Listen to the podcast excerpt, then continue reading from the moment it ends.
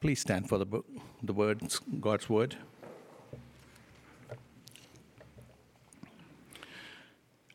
Today's reading is from 1 Peter 3 13, 17. It's taken from the English Standard Version, it's in the Pew Bibles. Now, who, who is there to harm you if you are zealous for what is good? But even if you should suffer for righteousness' sake, you will be blessed. Have no fear of them, nor be troubled, but in your hearts honor Christ the Lord as holy, always being prepared to make a defense to anyone who asks you for a reason for the hope that is in you. Yet do it with gentleness and respect, having a good conscience, so that when you are slandered, those who revel your good behavior in Christ may be put to shame. For it is better to suffer for doing good, if that should be God's will, than for doing evil. This is God's word.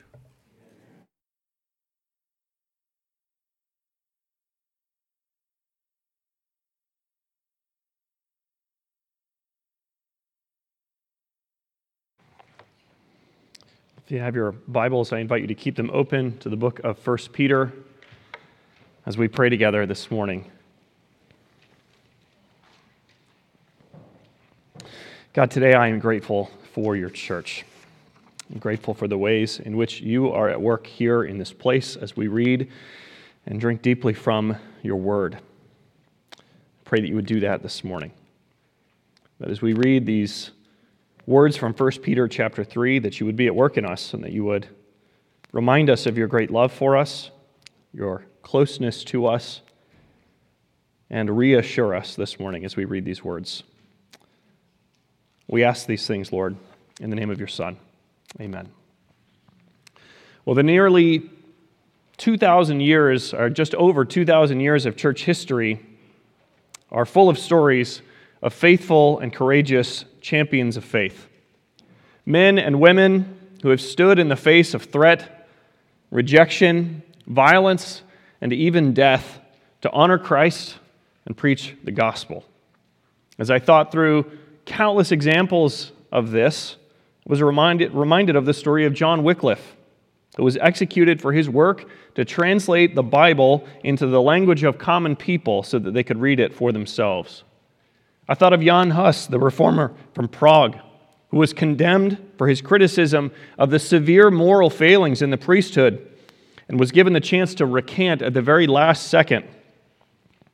But with his last words, he declared the message of the gospel even as his executioner lit the fire that would burn him alive. I thought of the missionary team in Ecuador in the 1950s who risked and ultimately gave their lives to see the salvation of an unreached people group. One of them, Jim Elliot, famously said that he is no fool who gives what, what he cannot keep to gain what he cannot lose. And I thought of An I Suk, a Christian woman who lived in Japanese occupied Korea and was imprisoned for her faith in 1939. She worked at a school, and when military forces told everyone that they must bow to a shrine for their sun god, she was the one person who refused. She was arrested and would spend the next six years imprisoned in absolutely brutal conditions. But she had anticipated that that would happen. Because she knew that she wouldn't have access to a Bible in prison, she memorized over 100 chapters of Scripture. And while she was there during the six years that she was in prison, she led many other prisoners to faith and even several guards. Her scripture memorization made her imprisonment an opportunity to glorify God and to lead others to faith and salvation. And now her story is an enduring example of courage and faithfulness to Christ that continues to inspire Christians to be faithful and courageous in their own lives. Because the fact of the matter is that being a Christian comes at a cost. Now, that cost varies, of course, depending on our circumstances. But stories like hers are important because at various times and in various ways, every Christian will face the fact that because we follow Christ and belong to Him, we simply do not fit in in this world. Even if we never face true persecution like she did, every Christian will eventually discover that belonging to Christ has made us out of place here, strangers and exiles, as Peter says in chapter 2 of this letter. Who will face difficulties in this world because of it. So, like An Isuk, who memorized 100 chapters of Scripture in preparation for a prison term that she knew was coming, we do well to prepare for the challenges that we know we will face so that we can seize the opportunity that they represent to glorify God and to lead others to faith and salvation. As we open the book of 1 Peter this morning, we're looking at a passage that was written to a whole region in what is now the nation of Turkey. In the first century, it was actually several Roman provinces in which Christianity had begun to take root. Churches were being planted and they were growing. People were being converted. And the fellowship of God's people in those provinces was becoming more and more visible to everyone else. And as a result of that, friction had begun to develop. Though state sanctioned persecution had not gotten underway yet, Christians were coming to face this reality that we've been talking about that their faith made them outsiders in this world.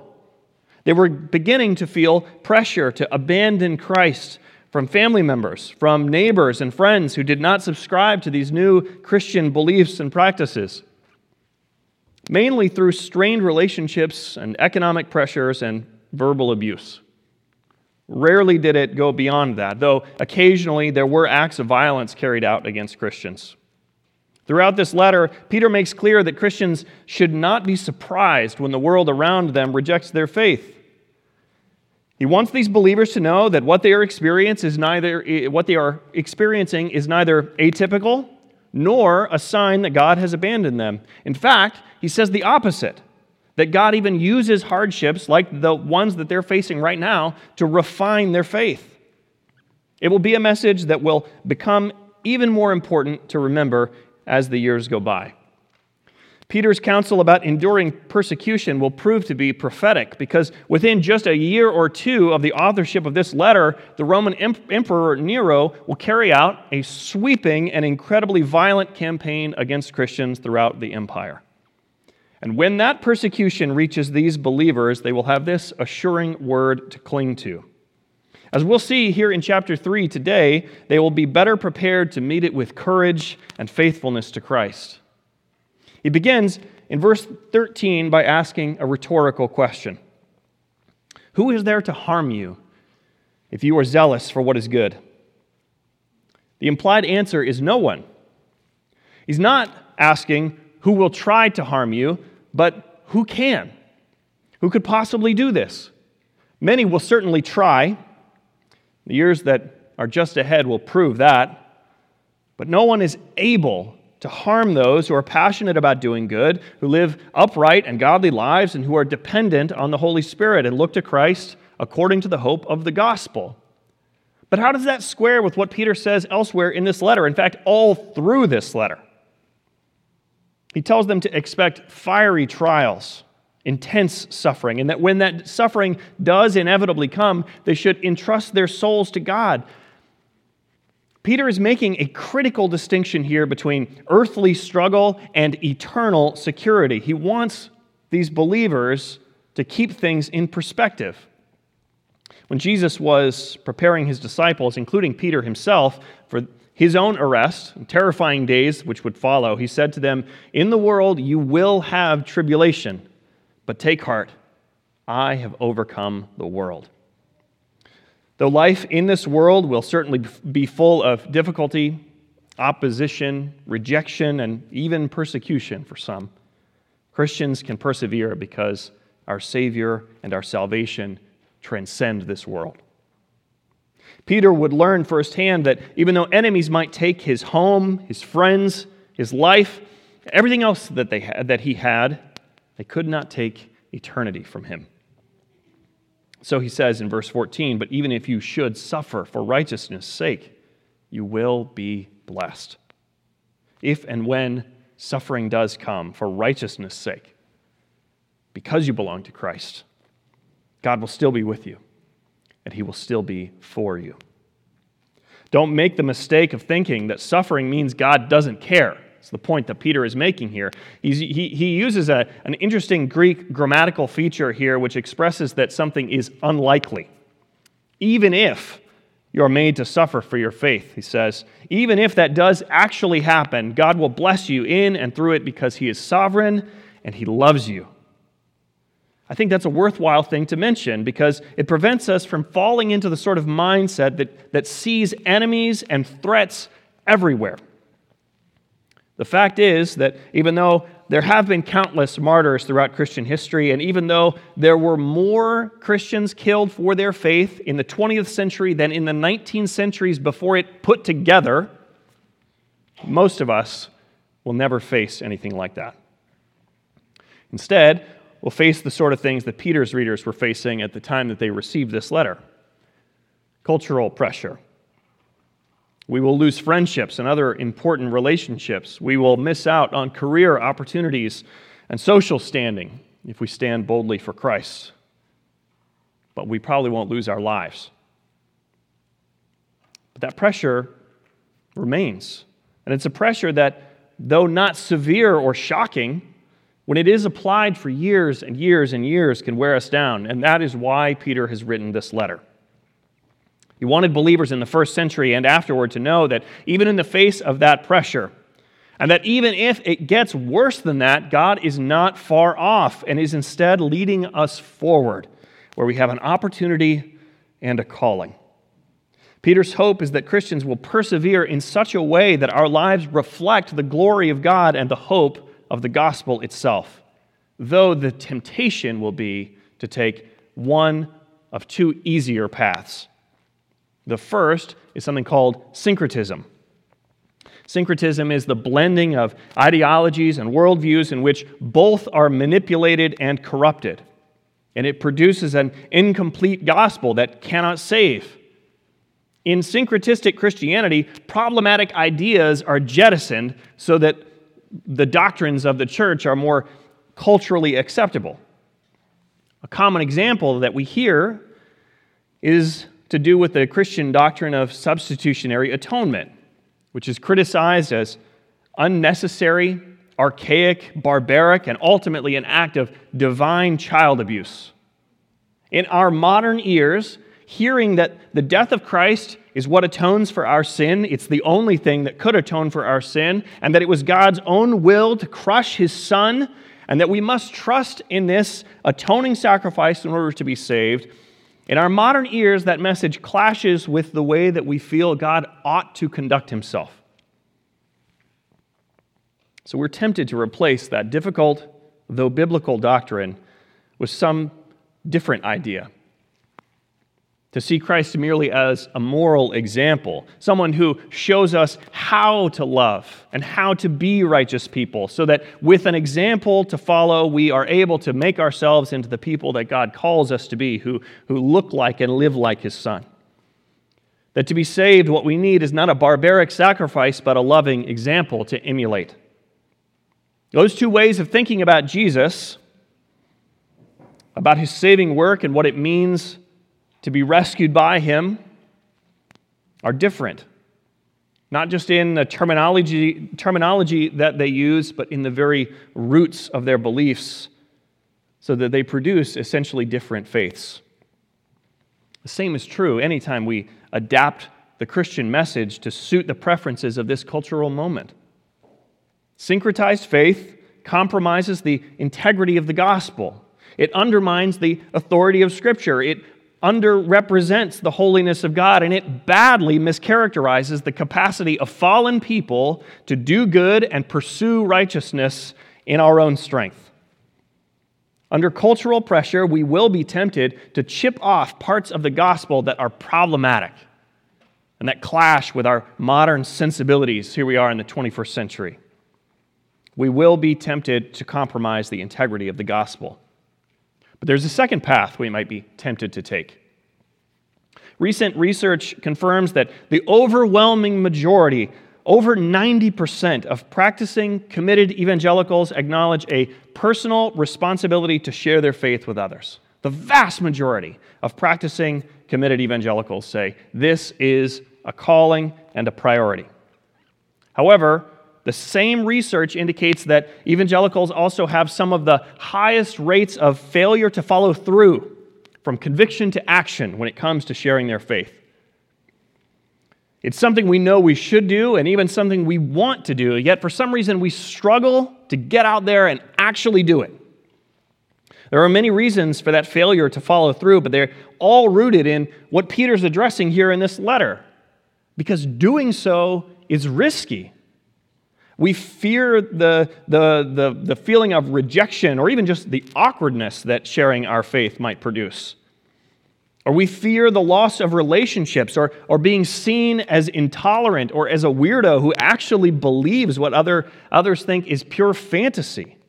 Or perhaps we're nervous to navigate the complex theological conversations that we anticipate, or the uncomfortable feeling that comes from saying that there is only one path to heaven and fulfillment in this life, and it's this one.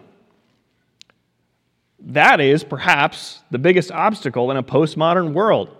The Christian claim of exclusivity, which says that life and joy and fellowship with God are to be found only in one place, in one faith, and in one Savior, and it's this one, testified to in Scripture, nowhere else. That's an intimidating conversation to have. So we're tempted to take the second path, to withdraw, to cloister ourselves away, and to be silent about the holiness of God and the reality of sin and judgment and grace and the weight of eternity, because to speak boldly about these things would be risky.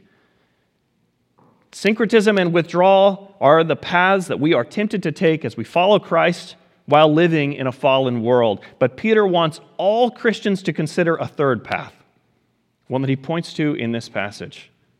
He wants believers to persevere and to do so boldly, compassionately, and with love for the lost.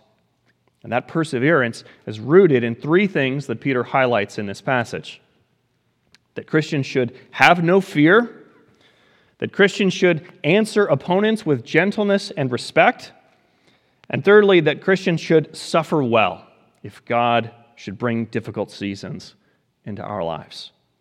Or we might say, I'm really proud of myself for for this. Just I want you to know that I, I am so proud of what I'm about to say. We might say that looking to Christ, all believers will live with courage, conviction, and conscience. I'm not great at like the alliteration thing, and I just was really thrilled that that came together this week. Courage, conviction, conscience. First, he calls believers to live without fear.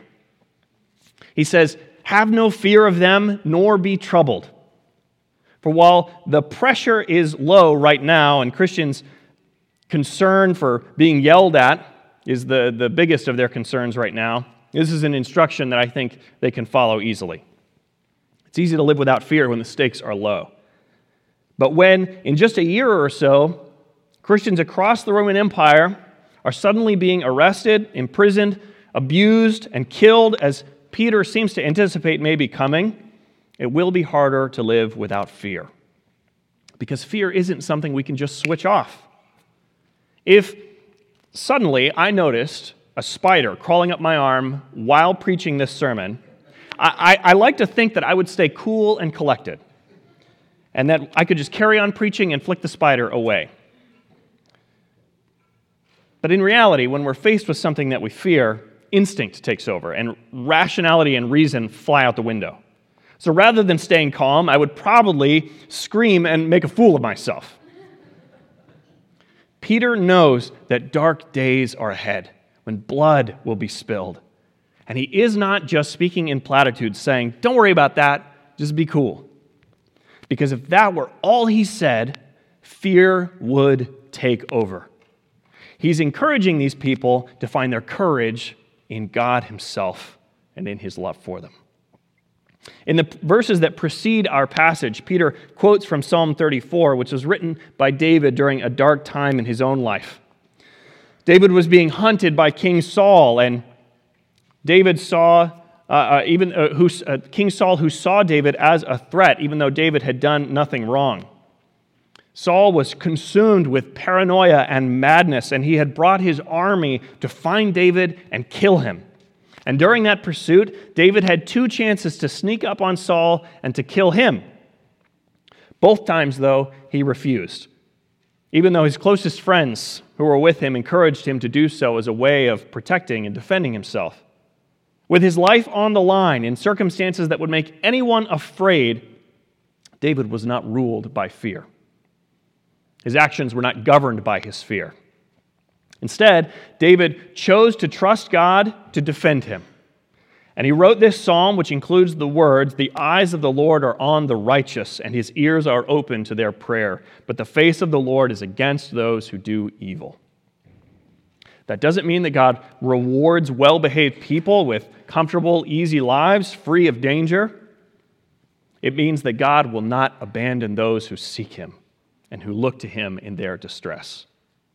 Peter, quoting these words, knows that in Christ eternity is secure. There's nothing that can, that can break that or corrupt it. We heard that in our call to worship this morning that the inheritance that is being kept for us is imperishable and undefiled. Nothing can break it that even if God leads his people through seasons of suffering and hardship in this world, eternity is secure. Persecutors, accusers, and earthly threats cannot turn God's eye away from you or his heart from loving you. The key to living without fear in the face of such evil as Roman persecution or, or King Saul's madness and paranoia and murderous threats is not steeling your resolve to be tough it is in casting all of your hope, all of it, on the promise that God sees his people through suffering and into glory forever. Countless martyrs in the history of the church testify to the strength and courage that come from looking beyond earthly circumstances, saying, He is no fool who gives what he cannot keep to gain what he cannot lose. Secondly, Peter calls believers to defend the faith. He says they should always be prepared to make a defense to anyone who asks you for the reason for the hope that is in you. At first glance, I think that sounds like a wonderful situation.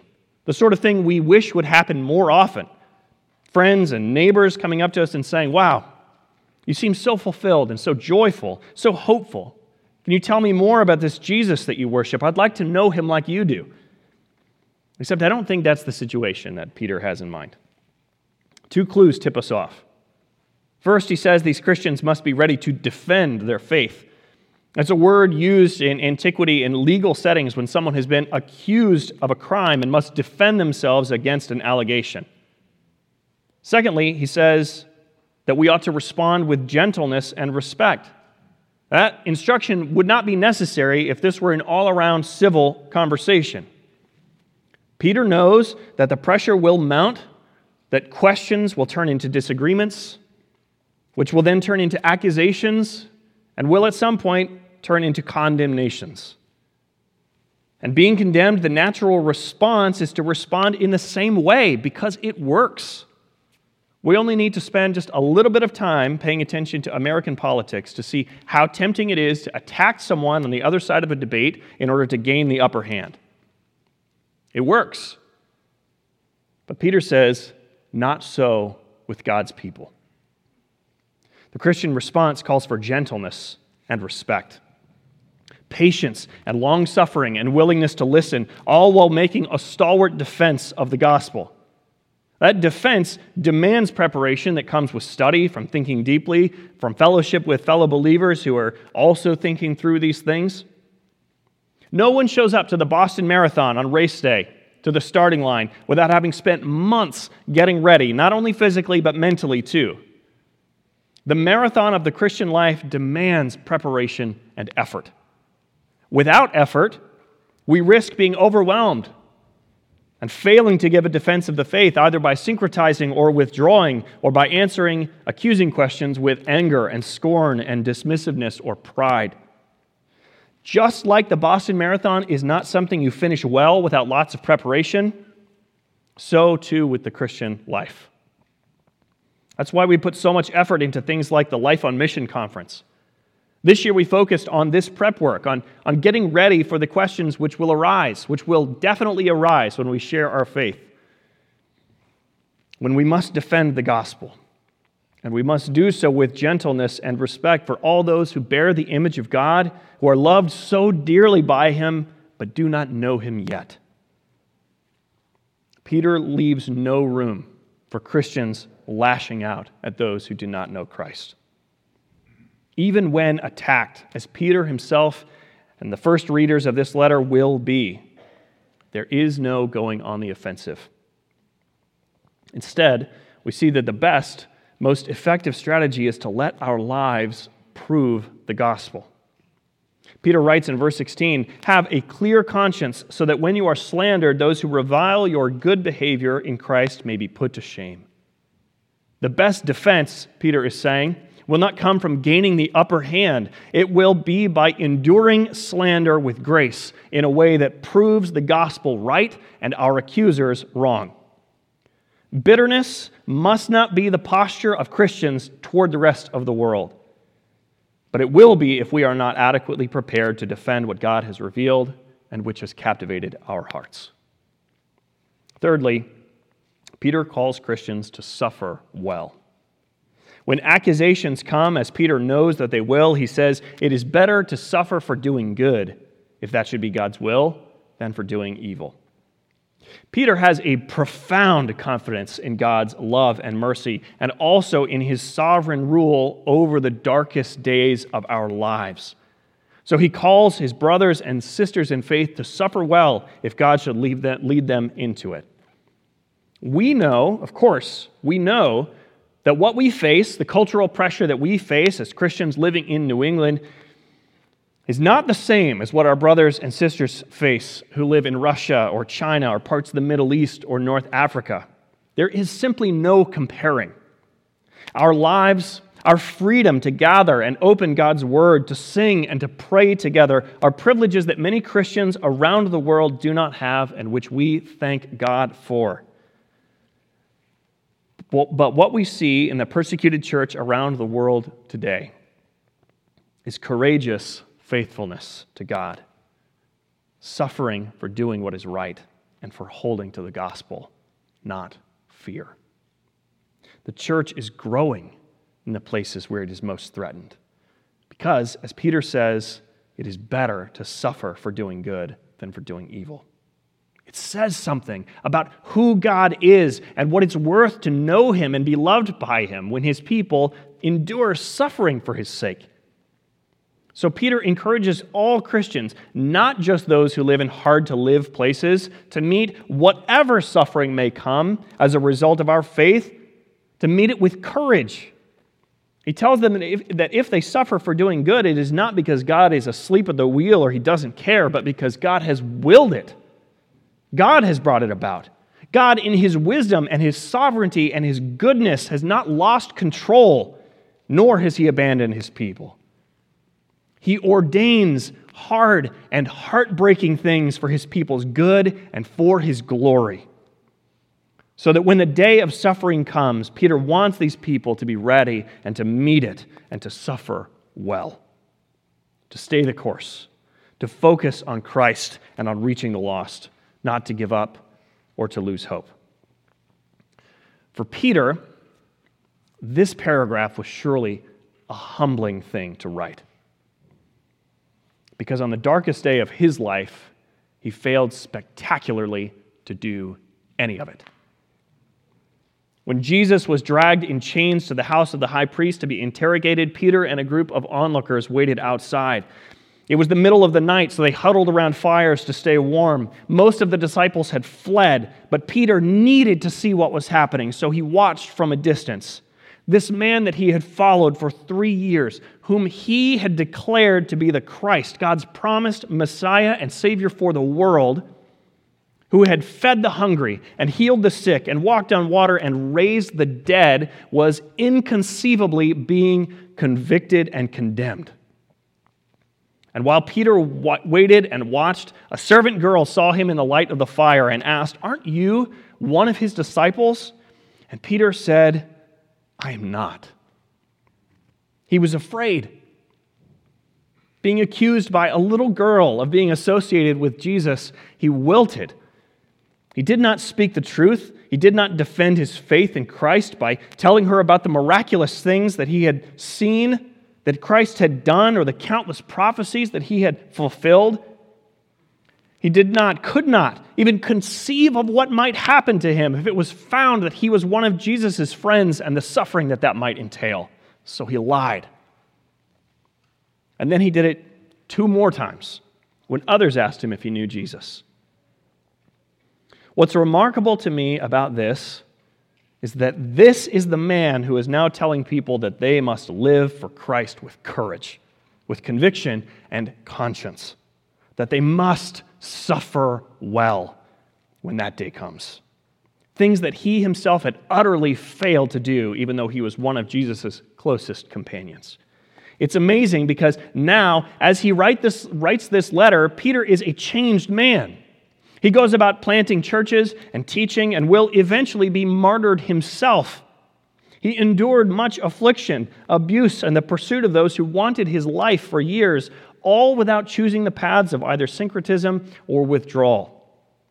The man who feared for his life at the question of a little girl is now a courageous man who will boldly call the most powerful people in the world to humble themselves before Jesus Christ. That is quite a transformation. And it all began when Peter saw Jesus succeed where he himself had failed. So, as Peter teaches these Christians to live with courage and conviction and conscience, he is not saying, I am the model of this, look to me and be like me. He is saying, Look to Christ who has gone ahead of you through all of this already. Look to Christ who, for the joy that was set before him, endured the cross, we read in Hebrews 12. He was not afraid but looked beyond the shame and pain of the cross to the joyful day on which its work would be applied to his people and they would join him in eternity. When he was tempted by the devil in the wilderness, he stood his ground. Three times the devil sought to lure him into a trap and to accuse him, and he answered every time with scripture, defending what he knew to be true. When he was tested by the Pharisees and the scribes during his ministry, he was never caught off guard, but was ready to point people to the kingdom of God where they would receive mercy. And he suffered for doing good. And he met that suffering with incredible grace that amazed everyone who saw it. When he hung on the cross, he prayed for his executioners, saying, Father, forgive them, for they don't know what they're doing. He didn't attack, he didn't try to gain the upper hand prayed for the people who drove nails through his hands and feet. It was such a stunning moment that not long afterward, when he died, the Roman centurion who stood nearby was simply overwhelmed. Mark 15 tells us that when the centurion who stood facing him saw that in this way he breathed his last, this is the way that this man dies, the Roman centurion says, Truly, this was the Son of God. The gentleness and compassion of Christ even, his, even in his labored, dying breaths, was so compelling, so shocking to this battle hardened soldier that he could not deny that something incredible and tragic had just happened and that the grace of God was being poured out. In this message from 1 Peter, there are lots of instructions for Christians on how to live the Christian life in a fallen world, but there is only one imperative Grammatically speaking, it's like a flashing light written in big, bold letters when Peter says, In your hearts, honor Christ the Lord as holy. It is the heart of this message that he wants these afflicted Christians to hear, and all afflicted Christians throughout the history of the church. Amid trials, honor Christ. In the face of loss, honor Christ. When persecuted, honor Christ. And this is how Christians are to honor Christ in this world courage, conviction, conscience. Not by forfeiting the integrity of the gospel, not by withdrawing to safety, but by living without fear, ready to defend the faith and willing to suffer well. Because that is what Christ has done for you and me. Peter grounds all of this in that reminder in verse 18, which makes all the difference. For, he says, Christ also suffered once for, for sins, the righteous for the unrighteous, that he might bring us to God, being put to death in the flesh, but made alive in the spirit. This is the thing that transformed Peter. It is the thing that made Jan Hus and Antti and John Wycliffe and countless others, men and women of God, who would ultimately give everything for the sake of Christ's kingdom and for the lost who don't know him yet. The sacrificial love of Christ remakes people. It is death to what was and new life in its place. It redeems us from bondage to, to sin and fear and shame and sets us free to live with courage in the face of threat because we know that God's love is sufficient and He has made our eternity secure. So, as we live our lives in this world, we, we know that living boldly for Christ will come at a cost. We don't deny it, we face it head on. We do it rather than withdraw or adjust the gospel because we know that the cost to bring us into the very family of God has already been paid and that we belong to Him forever. Let's honor Christ, always ready to meet the challenges that will come from doing so with courage and conviction and conscience. Would you pray with me?